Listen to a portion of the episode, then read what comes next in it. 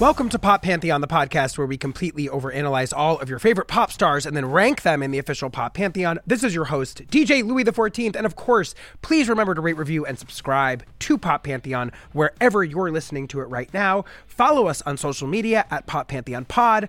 I'm at DJ L O U I E X I V on Twitter and Instagram. Shop our merch, including our iconic niche legend dad hat at poppantheonpod.com. And subscribe to our Patreon channel, Pop Pantheon All Access, where you'll get bonus episodes of this show every single week. Can you believe that? Plus tons of other perks. That's available at patreon.com slash poppantheon or by clicking the link in the show notes of this episode. Gorgeous, gorgeous, my queer pop party is having its next installments on both coasts of the country. God, we are back and forth. I can't tell you how often I'm on a plane these days. The next New York party will be on March 9th at the Sultan Room in Bushwick, and the next LA party will be on March 23rd at Los Globos in Silver Lake in Los Angeles. Tickets for both of those parties are available in the show notes of this episode, and I hope to see some of you at Gorgeous Gorgeous New York and Gorgeous Gorgeous LA. Okay, so for this week's B side, all of the internet is a buzz, or at least my corner of the internet is a buzz about Jennifer Lopez's audacious, insane, somewhat unhinged. I don't know what other words are there to describe this thing. Garish, ugly new visual album, unexpected, kind of out of nowhere visual album. This is Me Now, the sequel to her 2002 album This Is Me Then, both of which chronicled various dalliances she's had with her now husband Ben Affleck. And I thought that that would be an interesting moment to check in on the state of the visual album in general. Obviously, we associate this a lot with Beyonce having started releasing giant audiovisual projects in 2013 with her self titled album, and then, of course, with Lemonade and Black is King as well. And then, of course, not releasing one with her most recent album, Renaissance, which was a statement on the visual album in and of itself. But of course, that kicked off a big trend in which tons of artists from Kacey Musgraves to Halsey to Drake have released visual albums over the last 10 years. And then that made me think, what are the precursors to this? So, Russ and I were able to recruit Sydney Urbanek, who is an incredible writer who is working on a project right now for her newsletters that's chronicling the history of visual albums. So, Sydney and I are talking about Jennifer Lopez's album, whether it's successful on various fronts, what it says about the current state of the visual album in terms of how pop stars are utilizing it, and then we use that as a jumping off point to go back in time and discuss the history of the visual album, which honestly goes on a lot longer than you might think. So, we're tracing 60 plus years of visual albums in this episode, and it was such a fascinating conversation conversation. Sydney is doing tons of great work on this. So, without further ado, here's my conversation about Jennifer Lopez, This Is Me Now, Beyonce, and the history of the visual album. All right, so I'm here with Sydney Urbanek, a Toronto based culture writer, and editor, and author of the newsletter Mononym Mythology. Sydney, welcome to the show. Thank you so much. I'm really excited for this conversation because the internet and my group chats have been a buzz with the latest in the pop star visual album canon, which dropped last week. There's so much to say about this in general. I'm, of course, referring to Jennifer Lopez's This Is Me, dot, dot, dot, now, a love story, which mm-hmm. came out on Amazon last week, is accompanying her new album called This Is Me Now, which also came out last week. And so for this conversation, just to give everybody a little roadmap, Sydney and I are going to speak about This Is Me Now, a love story, but we're also going to mainly use that as kind of a jumping off point to talk about work that Sydney's currently doing that's going to be upcoming in her newsletter, where she's basically going deep and long about the visual album, mm-hmm. the history of the visual album. So I want to spend some time talking about This Is Me Now, a love story, because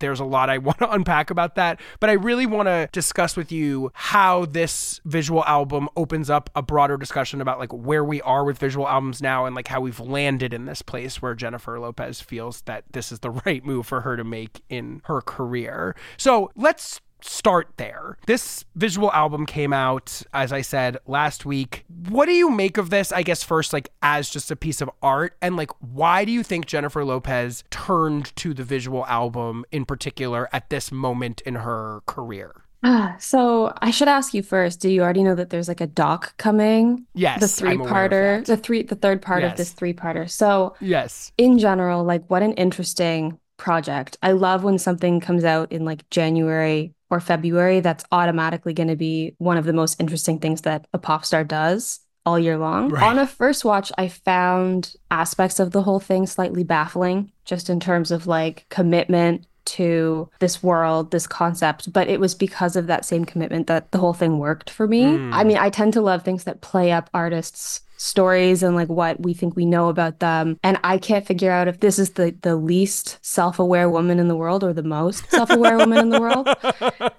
Um, but you know, yeah, that, I that tracks. it landed as like kind of balls out for me in a way that was endearing. But I mean, my taste leans sort of loud and weird, so I don't know what that says. But it really depends on like the artist, it depends on the historical moment. This format tends to work really well for when someone's going to kind of like do their big one, like their mm. whatever their personal, emotional, big artistic statement that they're looking to make that they're hoping changes their career they will often turn to this format, at least historically, that's been true. And it's especially been true sort of in like the post Lemonade era of visual mm. albums. That's definitely been mm. true. Mm. And is that because creating a visual world in and of itself indicates importance? Like it takes something that would only exist in one medium, maybe in this instance, you know, music, album, single, a series of songs, and gives it another sense that we can absorb it with. It gives it another like way for us to interact with the art. Like it makes the art feel more fleshed out. Like what is it about a visual album that lends itself to the idea of like this is the statement or this is the big moment in my career? Like why is it a useful format in that moment? So I think in a landscape where everyone is already making music videos by default, that's history at this point. Yeah. There is a way that you can maybe communicate. I don't think this is true for everyone. I just think that there's generally speaking a way that you can communicate that your work is maybe more serious, more cinematic, more worth taking hmm. seriously in making a film. And I mean, that's kind of the bane of my existence because I am like a film studies scholar cares a lot about the pop music world. But there's a way that we do culturally, like, you know, you and I both love pop, but, you know, culturally, we tend to rank different mediums in terms of like artistic seriousness, artistic importance, and mm. music videos because they're so connected to the industry and the idea of being like an ad for something else. Cinephiles don't necessarily care. So I think that's why, you know, Michael Jackson was famously like, I don't make music videos, I make short films, and why mm. Beyonce's like, you know, this is a visual album to communicate to you how much I'm an album artist and it draws from film history and I've collaborated with respected names in the film world and so on. I think we saw that play a little bit into like the de facto Oscar campaign for the All Too Well short film where mm. it's just like a tiny branding tweak that it's a short film and not a music video even though like essentially it's a music video. But even though, you know, Taylor Swift is one of the most important visual artists of her generation just by default of being one of the big Right.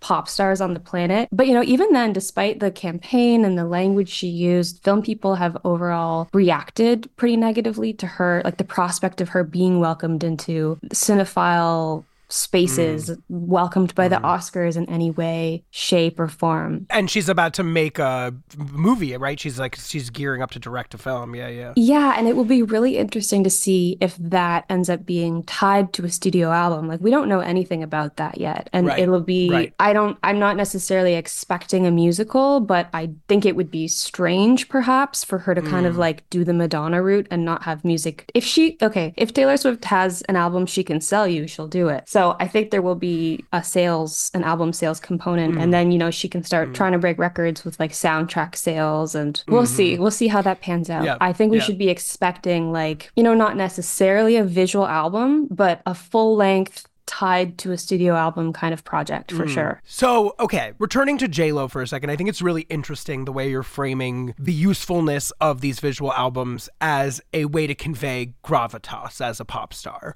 Because that's, I think, a really important function in J-Lo's mind in this way. So you also mentioned that she's putting out this documentary that is going to follow this film. She recently also put out a documentary surrounding her Super Bowl performance. And Yeah. one of the things that was very interesting to me walking away from that documentary was the generalized sense that Jennifer puts across in that film of feeling under celebrated as an artist. I mean, I think it's very interesting because she's obviously one of the most famous people on the planet and has been since, you know, the late 90s, early 2000s. And she's really maintained that celebrity. Like, as a celebrity, I think Jennifer Lopez is seen as as A-listy as you can possibly be. And yet, it feels that to a degree in her film career, because that movie also centered around that documentary centered around her campaign to get nominated for an Oscar for And then failing to, and in a really compelling moment in that she sort of has a breakdown on camera and just sort of says how much it would have meant to her mm-hmm. to get that Oscar. Because I think in her mind, because she is the ultimate like celebrity qua celebrity, I think she feels that people don't necessarily view her as an artist. Like they don't value her as an artist in that way. And I think that applies even more so to her pop career, where it's been really interesting, I think, narratively over the last, I think, mostly like few years, really, but like it seems that there is kind of calcified in the pop music consuming body politic this idea that Jennifer Lopez is like an unworthy pop artist or was an unworthy pop artist, even though she's somebody that had a large amount of hits over a very long period of time. And a lot of the knocks that get leveled at her are things that get leveled at plenty of people, you know, namely that she can't sing seems to be like a big part of it. But, you know, there's been plenty of pop stars with middling voices or with serviceable voices that don't mm-hmm. receive the same level of, it seems,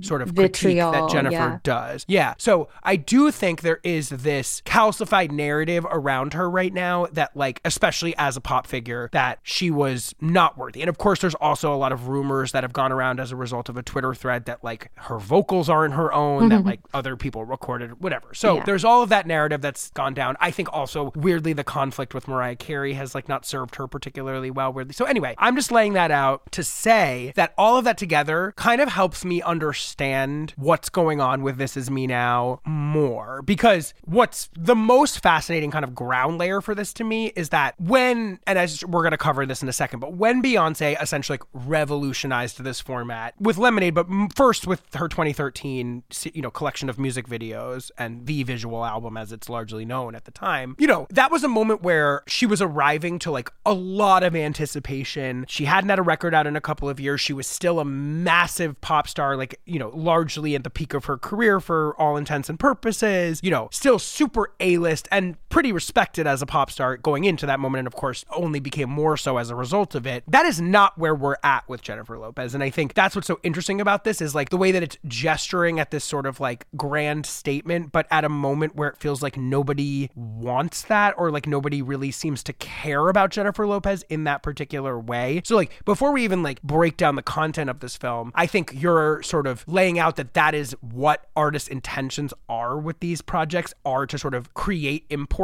around their work in a way that it wouldn't necessarily have rings extra true to me for someone like J Lo who like more so than Beyonce in 2013 seems really like she needs in just like a personal way to be like taken seriously to, to cement her legacy as like an artist that is serious. And that seems to me to be the the primary engine behind like why she's doing this. Because it's hard to understand in a commercial sense and it's funny because throughout the press campaign she's talked about how a lot of people have been like why are you doing this? And mm-hmm. she it and all this stuff. So i just want to say like i think that that's a very important point. Do you think this has been successful in rendering her that way. Having now absorbed this film, having now absorbed it as a reflection or an expansion of the musical world of this album, is this a successful endeavor in terms of that ambition, I guess? do you think? Well, I mean, there's quite a few things that like remain to be seen. It's very telling though, like regardless of how this lands, it's so telling that she's got like a tour coming up. Again, she's kind of like doing her big one here. Like she thinks, regardless of what we think, she thinks this is going to be a game-changing project for her. And I would say like this project has been a success a couple ways by default. I have no idea how people will look back at it going forward, but it's worth noting that, you know, when the teasers first came out, the tone on my timeline was overwhelmingly like mocking.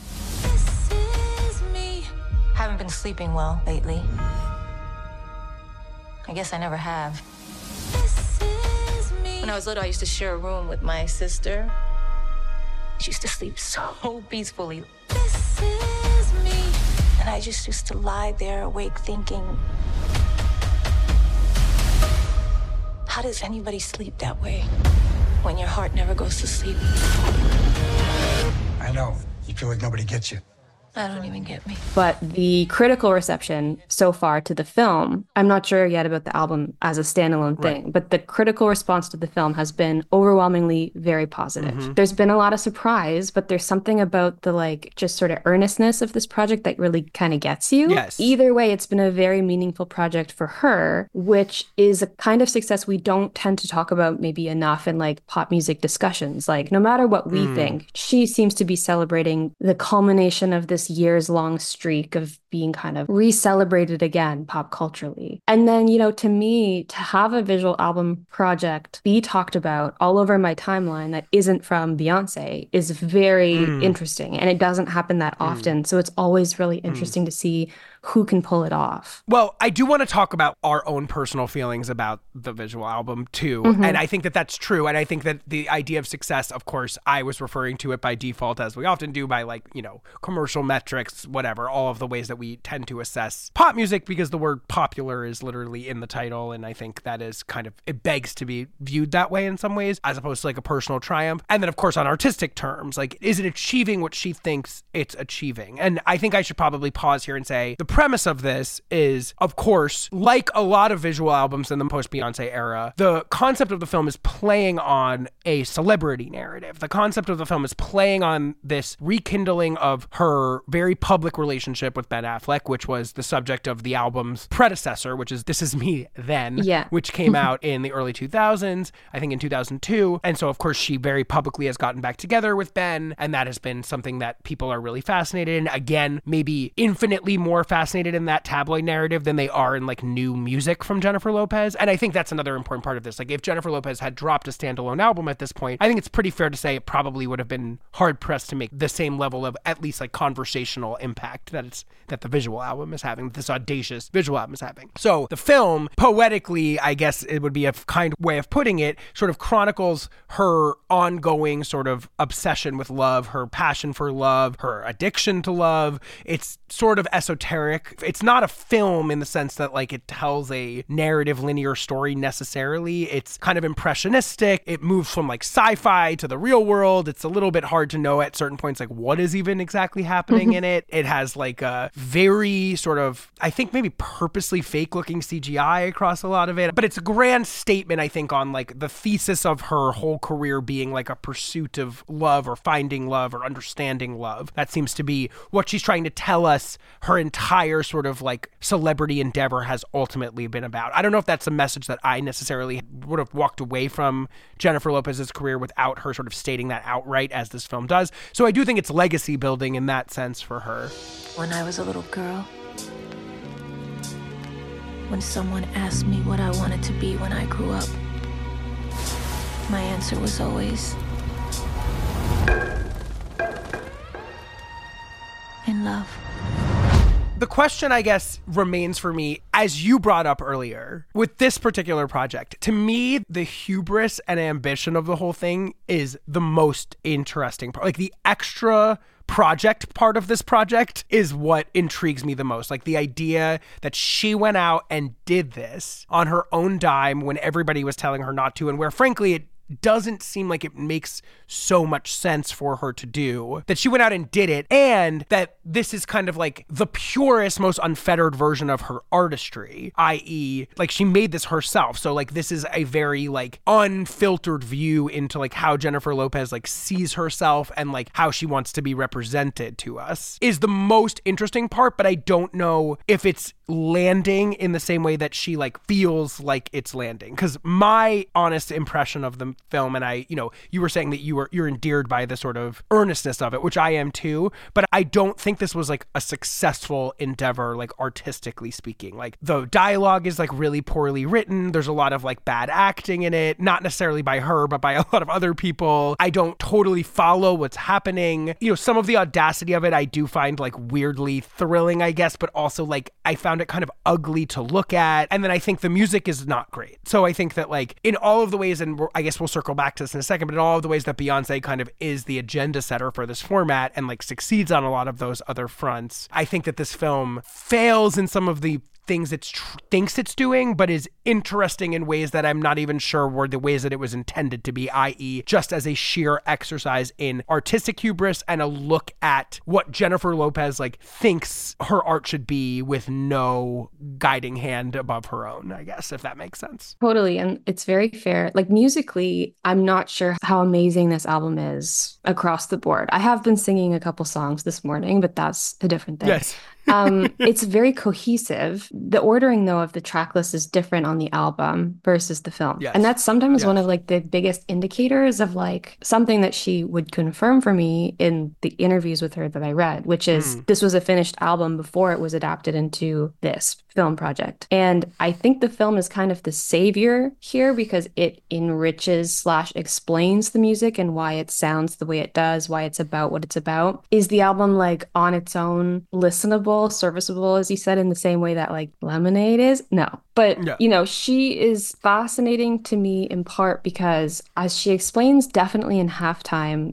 and probably other places, she grew up being obsessed with like West Side Story and Singing in the Rain, wanting to be sort of musical theater star, seeing herself as existing in the lineage of like a Rita Moreno. And then she grew up performing in productions like that. And then in terms of the actual progression of her career as a celebrity, she's sort of deconstructed that in a mm. lot of hmm. ways. Like the acting has often been separate from the music, and the music has even often been separate from the dancing. So I think, despite the album here not being wall to wall outstanding, she has done herself she has done herself a huge favor in tapping into like a couple of her better skills. Because at the end of the day, the pillar of her work that's always been the most well received, where I think she's like the most undeniably talented, has always been the acting. Like she is a compelling yeah. Screen presence. Yes. X Factor, general star, totally. like just star wattage. Totally. And like her wiki page mm-hmm. would suggest that, like, with the exception of this album, she's pivoting pretty hardcore back into acting and producing movies. Right. I'm very right. interested by this idea that, like, when there's something you're hoping to have happen in your career as a pop star doesn't, you kind of go off and just like figure it out yourself. So if she's hoping that she gets handed her like Anita in West Side Story role and it never shows up, mm. why not go off and make your own musical? The same way that, yes. you know, Beyonce really badly wanted to win an Oscar, wanted to be a movie star, and then was not the best reviewed actress. So what she's done instead is become one of the most important filmmakers of 21st century mm. pop culture, but by making her own movies that are sort of like genre fucked, you know, yes, like they're right. really hard to explain, they're really hard to award if you're the Grammys or mm-hmm. the Emmys, but you can give them Peabodys because they're clearly like culture shifting, but they're very hard to talk right. about. But she's had so much success carving out her own kind of pathway where she can make the cinematic impact she's always been hoping to. And so there is an element, I think, of that happening here where JLo is like, no one will let me be a musical theater performer. Let's just make my own like bonkers movie directed by Dave Meyers, who's the only director in the world that would have it looking like this in the end. Right. It's so interesting though, because I think part of what has seemed to define the visual album in the post Beyonce era is that cultural import. Like, I think that part of like why this all feels so almost like silly and ridiculous on some level with J Lo is that everything Beyonce does, and of course, like Lemonade is the pinnacle of this, but even the visual album prior to that and Black is King and all of Beyonce's visual projects are laden with purposefully and and just because Beyonce has made herself this person in the world are laden with cultural meaning, with interrogation, with unpacking our society, of unpacking her identity in ways that are really kind of like mind bending, like ways that really like make you rethink the music itself. Like I remember thinking one of the crazy sort of dichotomies here is that like of course Beyonce's music on its own is more interesting, more layered, better. I mean in in every possible way than than the equivalent J Lo music on this particular album, let's say. But I think you can probably have that run through both of their careers. Yeah. But like Beyonce's visual albums have always felt like they have been expansive and necessary components to like build out like these larger stories she's telling about her identity, how her identity is tied to the story of the world, of American society, of what all, whatever she's trying to, of blackness, whatever she's trying to get at in her particular project, right? Whereas like this this feels the opposite of that. It feels frivolous and it feels a little bit empty and it feels like really narcissistic. You know, I think Beyonce's always done a really good job in the visual albums era of like making her concerns feel as though they are tapping into the broader zeitgeist of who we are as people, of our cultural discourse. Yeah, like they're our concerns too. Yes, they've they've felt like the reason for existing exists beyond Beyonce's own hubris. And I think that like the Jennifer Lopez film does not achieve that. This film feels entirely like you were saying it's a success because it's a success to her. And I think that that's both like a lovely thought to have for her and also like says a lot Totally about why this is not a success on another level because Yeah. it's like it feels completely narcissistic in a way that is weirdly endearing. And I get that part of it. And it's there is an earnesty to the narcissism which is a weird thing to say but like it's meaningless. It's it, it feels empty to me and, and it also feels like it's trying to telegraph something to me about her that I don't necessarily walk away feeling. I don't walk away with my heart broken or full about Jennifer Lopez's pursuit of love. I feel more just fascinated about that she views her own identity in life this way. That's like the thing that I that I see and I don't think that's what it was meaning to tell me I guess. Yeah, I mean, there's lots of stuff to say about that. I was reading some reviews of this, and my friend Coleman, in his review for the Daily Beast, wrote that like she's one of our foremost romantic maximalists, which I think is like a hmm. very spot on way of putting her whole vibe. Another thing to say is that Beyonce's films tend to be films from the jump. Like when she's conceptualizing an album, Right, you'll get lots of really interesting anecdotes about this from not really from her ever, but from people that have worked with her on different projects. Like on the self titled album, she would go off and like spend the day shooting a video and then she would go back into the studio, take out a verse, make a song longer, make a song shorter. Like she was tweaking that album in tandem with the production of the videos. I think with visual albums, above all else,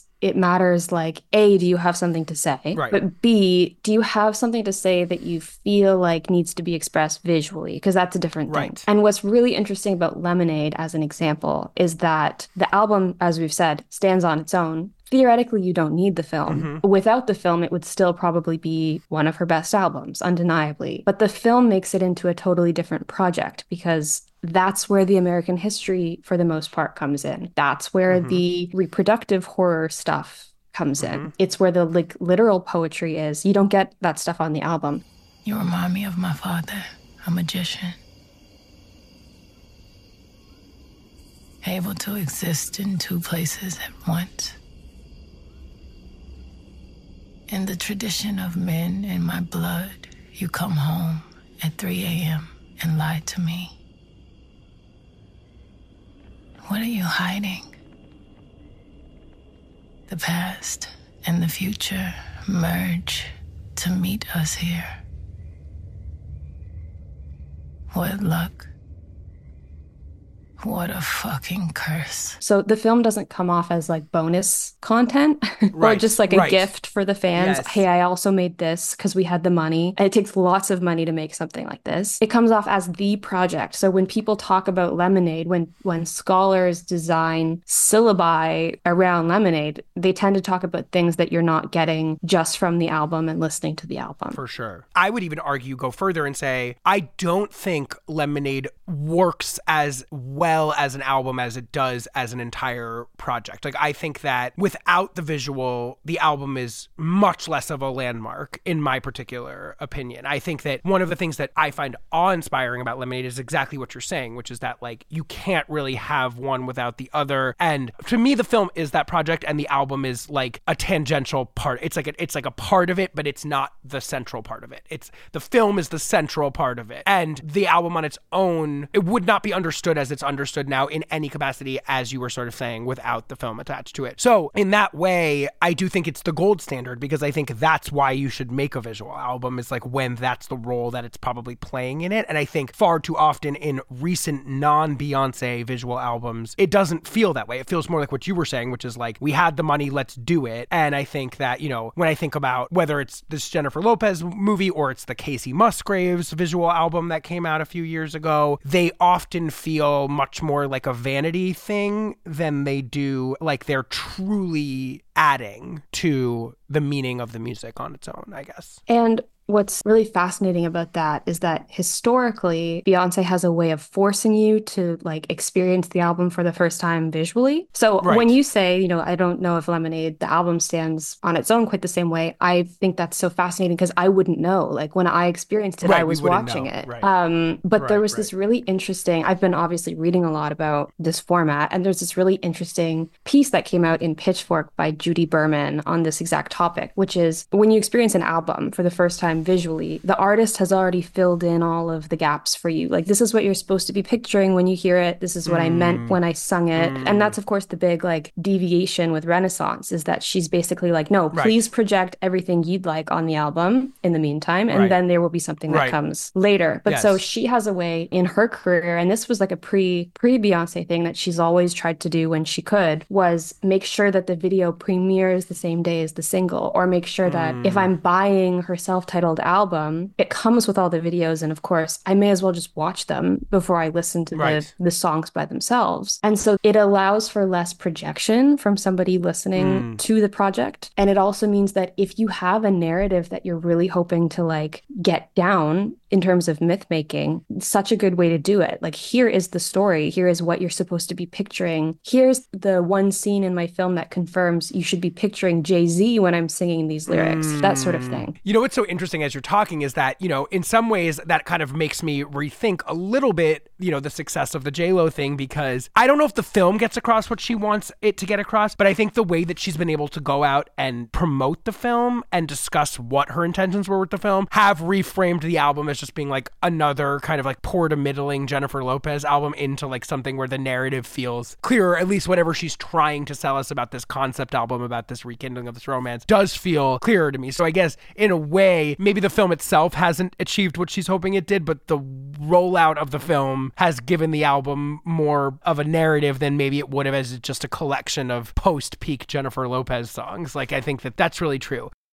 How good is this episode? It's good, right? Well, great news. Because if you like what you're hearing here, you're going to love what we're doing over on our Patreon channel, Pop Pantheon All Access, where for five bucks a month, you'll get bonus episodes of our show weekly. You heard that right. Every single week, we're dropping more of the same searing, in depth combos you love about all your most anticipated new albums by stars like Ariana Grande, Dua Lipa, and Tate McRae, just to name a few, parsing apart all the newest pop singles in our famous new music speed rounds, and of course, diving deep on your favorite classic albums like Madonna's Hard Candy, Christina Aguilera's Stripped, and so much more, all with your favorite Pop Pantheon guests. All this, plus you'll get access to our Discord channel, input on future episodes of the show, and so much more. So sign up at the icon tier now at patreon.com slash poppantheon or simply by clicking the link in the show notes of this episode. You won't regret it.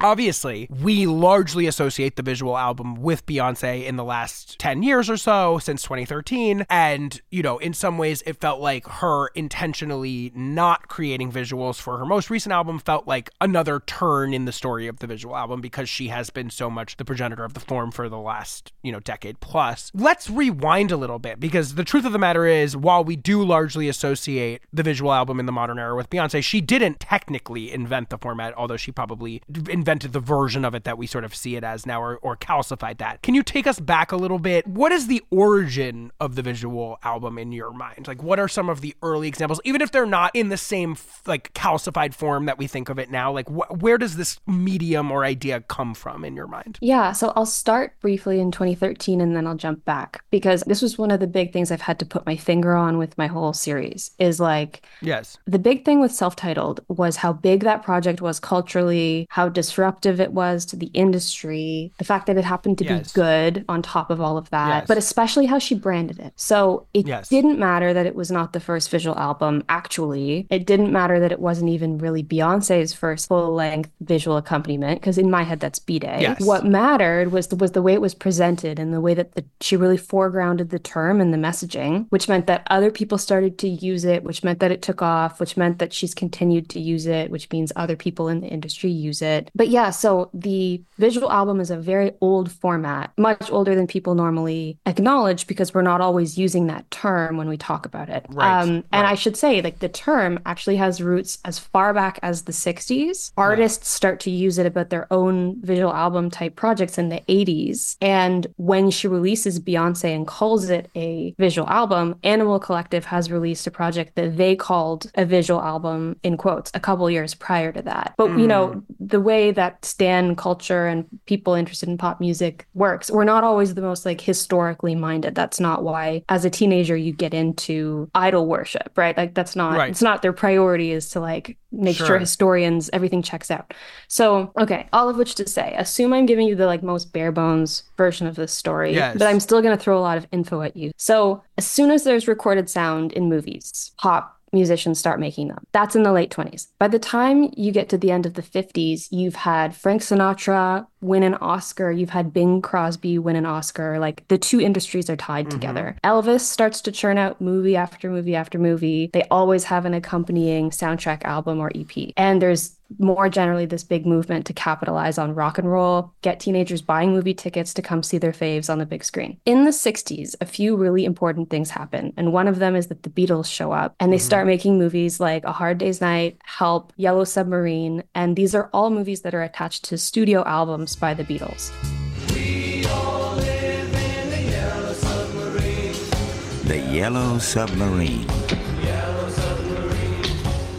The Forces of Good. The Beatles. The Boob. I must complete my bust. Two novels, finish my blueprints, begin my begin. Hey, Jeremy, must you always talk in rhyme?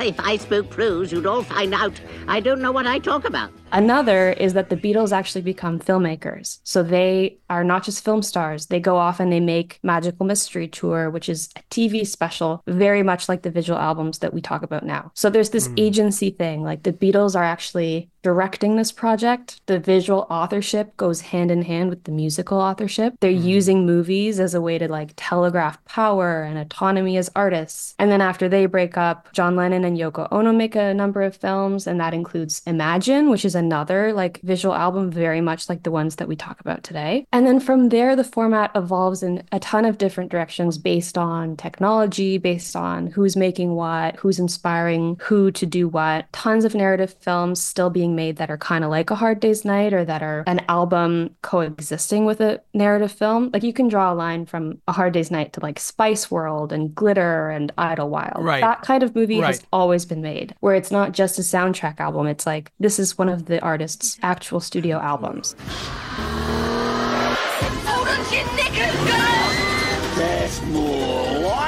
This January, Would you like an hors d'oeuvre? No. But I'll have one of these pie things. make your choice. Oh, I like the blonde one. No, no, no, no, no. Sporty. Rock your world.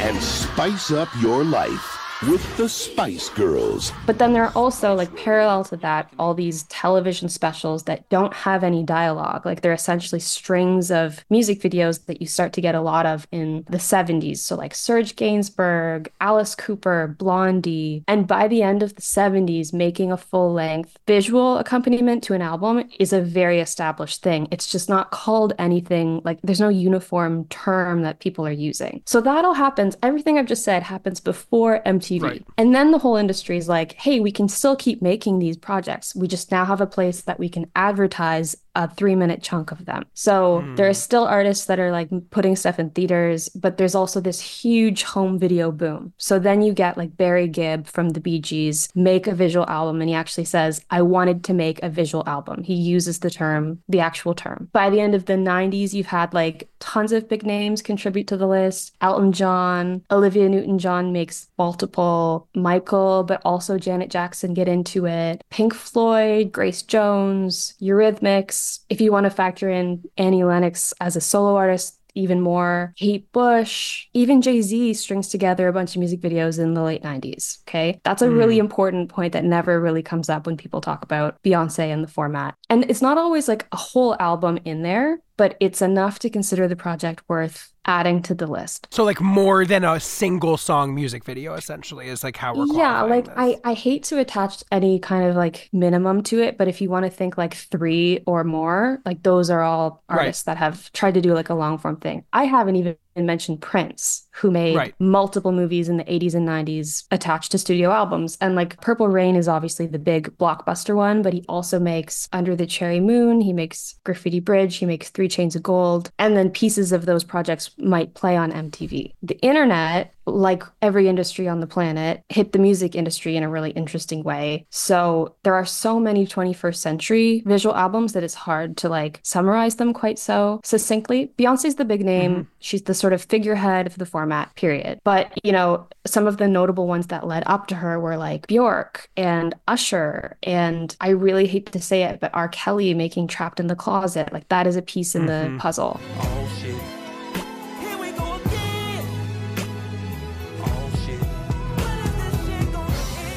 And when self titled dropped in 2013, the previous couple of years had had some shorter form ones that like tend to get left out of this story too, like Runaway and Electra Heart by Marina and the Diamonds and Tropico. And yeah, the post Beyonce landscape has very much been impacted by her. It's just that there was a lot that happened before she was even born. Right. So, in your mind, when you were mentioning earlier that some of these 60s, 70s, you know, as far back as the middle of the century, visual albums, quote unquote, would be recognizable to us in terms of what we think of as a visual album now, what does that mean exactly to you? Like, what separates a visual album as we think about it, I guess, in the post Beyonce sense of the word, from a Spice World, for instance, like a film that is more like a narrative movie that's more recognizable to us as a film that also includes musical performances. I think Purple Rain maybe treads the line in some ways, but also probably works more as a traditional narrative film. Like, what separates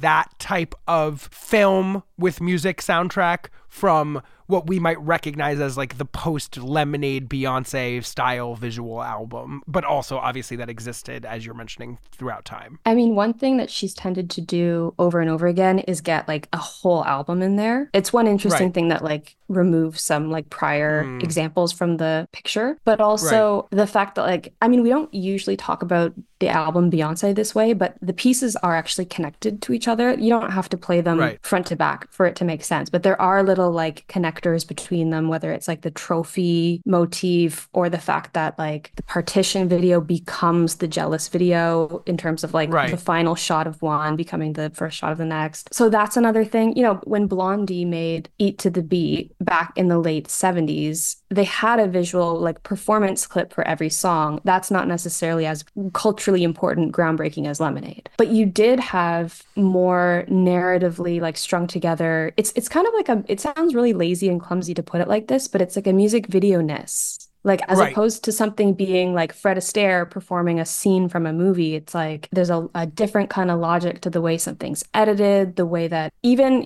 like there there is precedent though in some of the Beatles films where like the Beatles are not lip syncing to the music that's being played. They're goofing around. There's no real world logic to the scene. The musicalness of it is not trying to be integrated into like a plot line, but you do mm-hmm. have things like Melody, which is like a half hour short, I want to say, that Serge Gainsbourg makes in the early 70s. And that's very much like a visual album as we would understand it. And I believe that like the majority of that album, if not the whole thing, is in there. You brought up earlier the sort of like genre agnosticism of the whole thing. Like, whereas like a film like Purple Rain or a film like Spice World, you can sort of like understand these as movies mm-hmm. that make sense as traditional movies. There's a sense, and maybe it is this music video ness, maybe it is this sort of lack of imperative to create like a traditional narrative structure as we understand it in a film sense, or at least in like a commercial film sense. My sense, especially like if Lemonade being the gold standard, is like, is there a story there? Yes, but it's told very esoterically, very poetically. It's not like, here are characters living out a storyline. This is mm-hmm. like, you know, it's more of a feeling narrative arc. It's it's conveying an idea, a story but it's told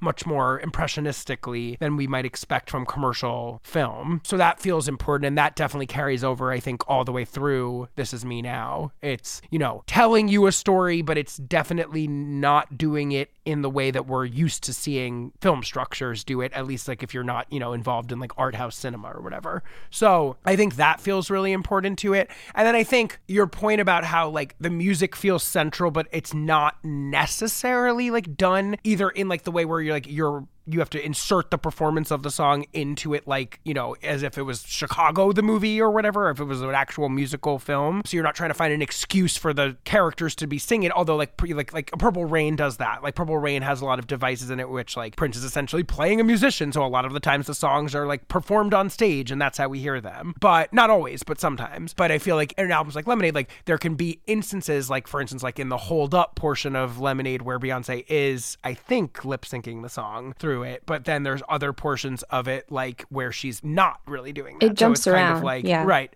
So there's an imperative like where the music is central at all times, but you don't have to interact exactly with it like a music video would, like where it's like there's this expectation that you're essentially going to lip sync through the entire thing. So I wonder if like those are part of it. And then in these pre Lemonade ones, like, would you agree that there's kind of like an impressionistic narrative? Is a visual album like, does it need that kind of like, does that give it a reason to exist? Like that kind of impressionistic narrative that we see even in the visual, the first visual Beyonce album or in Lemonade or in This Is Me Now? Is that something that predates Beyonce? Like, are some of these just totally random? Like, in your mind? Like, is that a, is that a prerequisite? Well, it's funny because I pay a lot of attention to how stands try and like put forward Beyonce as the originator of the format. Yeah. I should also say right. one of the reasons this is such a complicated conversation is because Beyonce has actually claimed herself as the originator of the format. She did that most recently with the Renaissance press release that was confirming right. that visuals were coming out at a later date. So like it's hard. Like right. listen, I love her. I don't want to argue with her, but I, it's kind of my job to. So right. But it's right. that's one of the things that like again like the way an artist speaks about their own work will take hold. You know whether that's all too well the short film or I invented the visual album and I'm like well you dress up for Halloween as Janet Jackson in Rhythm Nation. So like how does that work? How what is the mm. I want to know if I if Beyonce mm. were being asked questions more, I could ask her this. I actually don't want to speak yes. to her. That's terrifying. But um, one of the things that stands will say sometimes when they're like throwing out like what makes a real visual album a visual album is stuff like oh there's you there the scenes are usually connected by like narration or they're connected by poetry or something else that makes the scenes not just like tied together loosely and in my head i'm like well tropico had poetic right. narration i'm pretty sure she reads sure. howl by allen ginsberg out yes. in that film I saw the best minds of my generation destroyed by madness, starving, hysterical, naked, dragging themselves through the Negro streets at dawn, looking for an angry fix. So I try not to like write in stone, and I do this in my project. Like I don't ever want to set in stone what I think like like the percentage of the album that needs to be in there, and like the different components they have to include in order to qualify. Because I feel like Rhythm Nation 1814 has only three songs in the film, but I'm not going to like discard that because it's a huge long form video that comes out while Beyonce's a kid. That's part of this history. Like it's part of what leads up to her own mm. work. And obviously, Janet, generally speaking, is incredibly instructive to Beyonce. totally. Yeah. And Michael also, like, again, like he, the two big films that I have in my project are Moonwalker and Ghosts, which are both like long form video things he makes for different albums albums. He comes from a place beyond the stars to take them to a world beyond their dreams. They're very different from each other. Like he wasn't trying to put down some kind of like rigid format for the visual album. He, he wasn't calling it that to begin with. But you know, it's sometimes more useful to look at them by like who's making the the projects as opposed to what they are because we know that Beyonce has based a lot of her own work on some of these forerunners, if you will. So that's more interesting to me than like what the project actually were and how many the percentage of the songs on the album that they included and whether there was poetry or no poetry. Like that doesn't matter. I guess I'm just trying to get at what separates a visual album from a longer form, just a long form single song music video, maybe, or from a traditional, like, you know, and maybe it's not even possible to delineate these things, but it does feel like there is a feeling when something is a visual album versus one of these other things. And, you know, I guess in trying to kind of extrapolate this from the sort of just like 2013 on version of visual albumness that we've come to, I'm just, I'm trying to get my head around what are the building blocks. And I think you've done a really good job of laying that out for us. And, you know, I think it's probably something that is malleable, which is kind of the point of it. It's not necessarily beholden to the same like standardized structures because it feels like it's a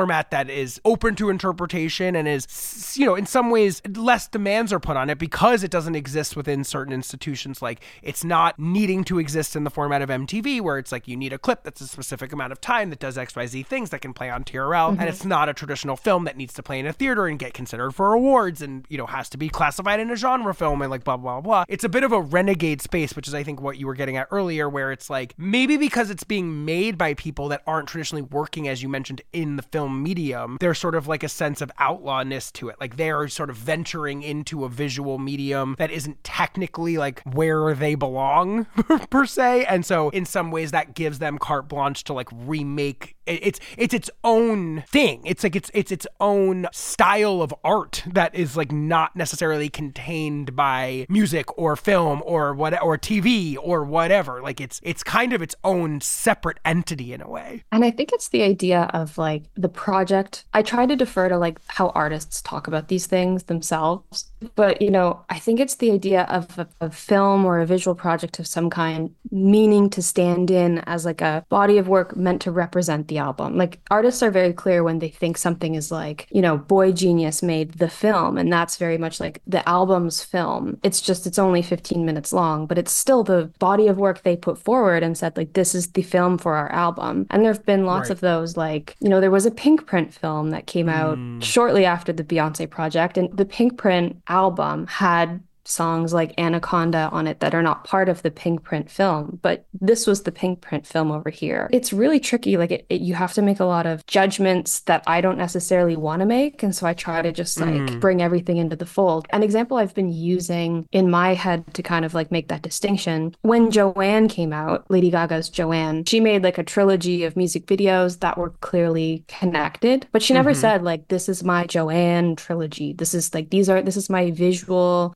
statement meant to represent Joanne. She just made three music videos that happened to be connected to each other. But when she made Art Pop, she made G.U.Y., which was also in in parentheses like an art pop film, and that film Right. Is only like 13 14 minutes but it's got four songs from the album on it. That's more what i'm talking about than like trying to hmm. retroactively be like oh you know aerosmith has this famous trilogy or guns n' roses has this famous Right. trilogy. Let's call it a visual album in hindsight. I don't think that's necessarily like false or the wrong move. It's just that it's more interesting to me when someone's like here i made this 15 minute film for my 60 minute album. That's the film. Right. Totally. That makes sense. In looking at this, you know, as you have the sort of broadness, the the amount of things that can be contained under this, are there certain like types of artists or certain brands of pop stars in particular as it pertains to this podcast that this format has served better or worse in your mind? Like are there specific artists and for whatever reason whether it's because of what they're saying or how they say it or how they perform or what their brand is or what they look like or whatever it is in which this format is better suited as you've sort of looked at this entire milieu? So I think generally concept albums and rock operas very conducive to having a visual counterpart because they're kind of already Right. like stories or they're already like begging to be made visual. And that's true even if you wanted to look at like Tommy back in 75 where Tina Mm. Turner is like the scene stealing Mm. acid queen. I, I wouldn't say I see anything in terms of genre like it's pretty genre agnostic like in terms of music genre. Pop obviously there's a lot of pop, but there's also a lot of rock, there's a lot of hip hop, R&B. Anecdotally there isn't a ton of rap or like not yet. There isn't a ton of Mm. rap, not a ton of mm. country yet, but that seems to be mm. Mm. changing. Like there's a, a Kelsea Ballerini one, there's a Sturgill mm-hmm. Simpson one. The Kacey one, although that was not a super country Kacey album. Yeah. Yeah. and she's a good example of what I'll say next, which is like to come back again. I'm not trying to like equate the JLo project and Lemonade, but Mm-hmm. to come back to the idea of there being like some big personal, artistic, emotional statement you want to make. We've seen in the post Lemonade years a few projects that artists have come out with where they've taken their own equivalent statements and made films for them. So Kacey's is one of them where it's like, here is my divorce project. Halsey made one within two weeks of the Kacey one. If I can't have love, I want power. And that was like an excellent mm. project that kind of flew under the radar because it, I have to say, like, probably algorithms and the way that mm. we can't all be Beyonce, right? In terms of just like Yes, the right. cultural foothold. But Dirty Computer is another one where it's like, here's my big culmination of my whole career of sort of sci-fi android afrofuturism references. And then you know i didn't like this one as much but like circus maximus the travis scott one that came out last year like technically that's his own equivalent moment. It's not that the moment like hmm. means what lemonade did but that technically was him trying to be like okay this i don't know if you saw that one but it's kind of bizarre where like rick rubin cameos in it as like a therapist and he's like i hear there was a mm-hmm. tragedy and he's talking about the kind of like the disaster in these really abstract terms again like i think it comes back to some extent to the idea that you can kind of like get in before music critics on like what you think this album Right. means Right. It's like a control mechanism to the narrative. Yeah, and like there's a narrative being brought to it at all. Like you got into this a bit earlier, but like when you're waiting for somebody to say something, Mm, when you're waiting for an artist Right, to address right. something. And the thing Right. with Beyonce is she's released a number of visual albums at this point, and they're not all equally well reviewed. But the ones that hmm. have been the best reviewed are ones like Beyonce, where it's like, oh, here's your big post motherhood statement, or the ones like Lemonade, Right. where it's like, hmm. here's me trying to, in my own vague, nebulous way, explain some of the weird tabloidy stuff you've been seeing in the last couple of years. But you know, right. Black the is King.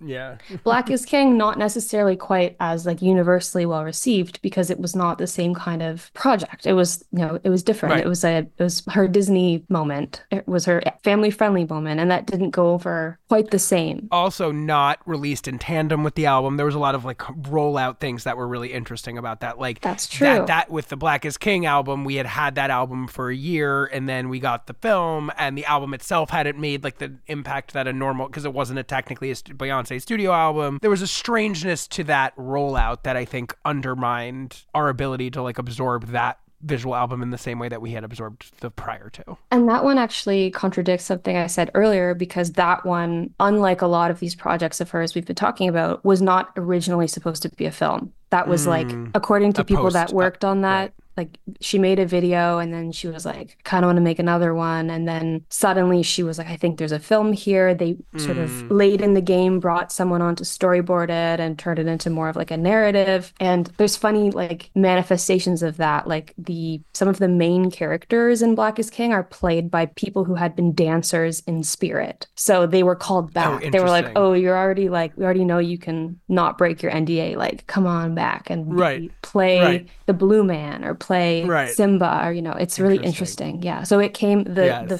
narrative of it all like came together late in the game. And I think you can kind of feel that. Like I really enjoy that Hmm. Film, but it's you can feel that it's offloading some of the legwork onto the like poetic kind of license. For sure. I agree about that. Two things I just wanted to bring up just as we kind of wind this down. One thing that I've been thinking about just in like sort of the modern usefulness of this is one, I think we live as emblematic in Taylor Swift's current complete monocultural devouring that's going on at the moment. We're very obsessed with pop stars as auteurs and the ideas of eras. Eras are very important. And I think that that's working in tandem with another concept, which is that music videos, traditional music videos, seem kind of less important or like they have less of a place than they ever have before. It just feels like it's very, very hard for an individual music video to make an impact. I think there's probably many reasons for this, but I think obviously the death of MTV is one of them. I think for whatever reason, we have less music videos making a huge impact and people are investing less money in music videos, etc. So in some ways I think the modern visual album solves for a couple of those problems, which is that it allows for like era definition. It allows kind of like not to create a series of disconnected music videos, but instead to kind of say, like, I'm going to calcify this era, this idea of like, this album exists in this world and it's all connected and I'm an auteur and like, here's the entirety of the visual statement in one go. And it also solves for the fact that like maybe there's a way that people might be more interested, as I think is emblematic in the JLo project, to be honest, because I think when JLo dropped the individual music video for Can't Get Enough, the single from This Is Me Now, mm-hmm. as with most major music videos these days, it felt like nobody really paid that much attention. But because of the audacity of this hour long film, for better or worse, and whether people like or dislike the film, like it's definitely done the job of like making more people pay attention to both this album and to this project in general that I think anybody would have to a standalone Jennifer Lopez album in 2024. So I think it does have utility in that way. I but what I do wonder, just in thinking about the Jennifer Lopez album, is and and film is is it ultimately an effective artistic tool? Because I think like for everybody, because it requires a lot to be good. It requires more than a music video to mm-hmm. be good. Jennifer Lopez has made a lot of great music videos that will like live on through history. Like she's got a lot of them because she's an incredible performer. She's obviously b- beautiful, star quality, bangers. She's got all the ingredients to make a great music video. Is Jennifer Lopez the type of auteur artist in all of the ways that making one of these demands? I would argue judging by this film, no. It's hard to be. I don't think Kacey was particularly successful at it. I don't think Drake has ever been really successful at it. This is a whole set of demands that is way more than the average, than what the sort of average pop star cycle demanded in just the age of the album and the music video and blah, blah, blah, blah. So it's weird because on the one hand, I feel like I can see the utility of it, but on the other hand, I think it lays threadbare like that there's only a select type of artist, it feels like to me, that can really make this something that feels artistically valuable to the project in the way that they want it to be. And I think that's why we hold Beyonce up in this way, not just because she kind of reinvented it for uh, the the streaming era or the internet era, the social media era or whatever redefined it in that moment. However false that narrative might be, that's the sort of narrative that we have. Yeah. But because she's really fucking good at making them, she's real. She is the type of artist that knows how to make these feel meaningful and make it feel like there's a reason for them to exist beyond her own vanity, and make it feel like they are building something that the music itself wouldn't convey on its own, although the music can stand on its own at the same time. So that's a really hard thing to do and I just think that's kind of the interesting paradox of this moment where it's like, I totally see the usefulness and I can see us maybe even moving more in this direction moving forward because of all the problems with how to present a visual aspect to albums moving forward. But yet, I do think they're very hard to do well. They're very hard to make meaningful. And I think that's obvious in the sense that, like, there's been so many of them in the wake of Beyonce, and yet so few have really risen to the point of like zeitgeist in any meaningful way. Which is a shame because of how expensive they are. Like I was yeah, the right. other day, and it's funny that this has been such a big part of the JLo press tour, but I was listening to a talk the other day from the lady who was at that point like Parkwood's general manager talking about the self-titled project being like we could talk for hours and hours about how we financed this and like i will tell you that right. not everybody could do this so i think you can right. be like as ambitious as beyonce perhaps you can right. have a great idea for some kind of long form project carrying it out and have the talent to do it yeah right yeah yeah, yeah. carrying it out totally different ball yeah. game or you know like yeah. the narrative is there and we, we talked about this a little earlier but like the narrative's there the finance somehow showed up but like it didn't translate to a cultural moment in the vein of like a lemonade yes. and that's right. true as you say of like music videos in general right now like it's really rough out there despite being a moment full of really interesting work maybe more interesting and wonderful work than ever just in terms of like quantity but we don't have yeah. the same water coolers so to speak it's really right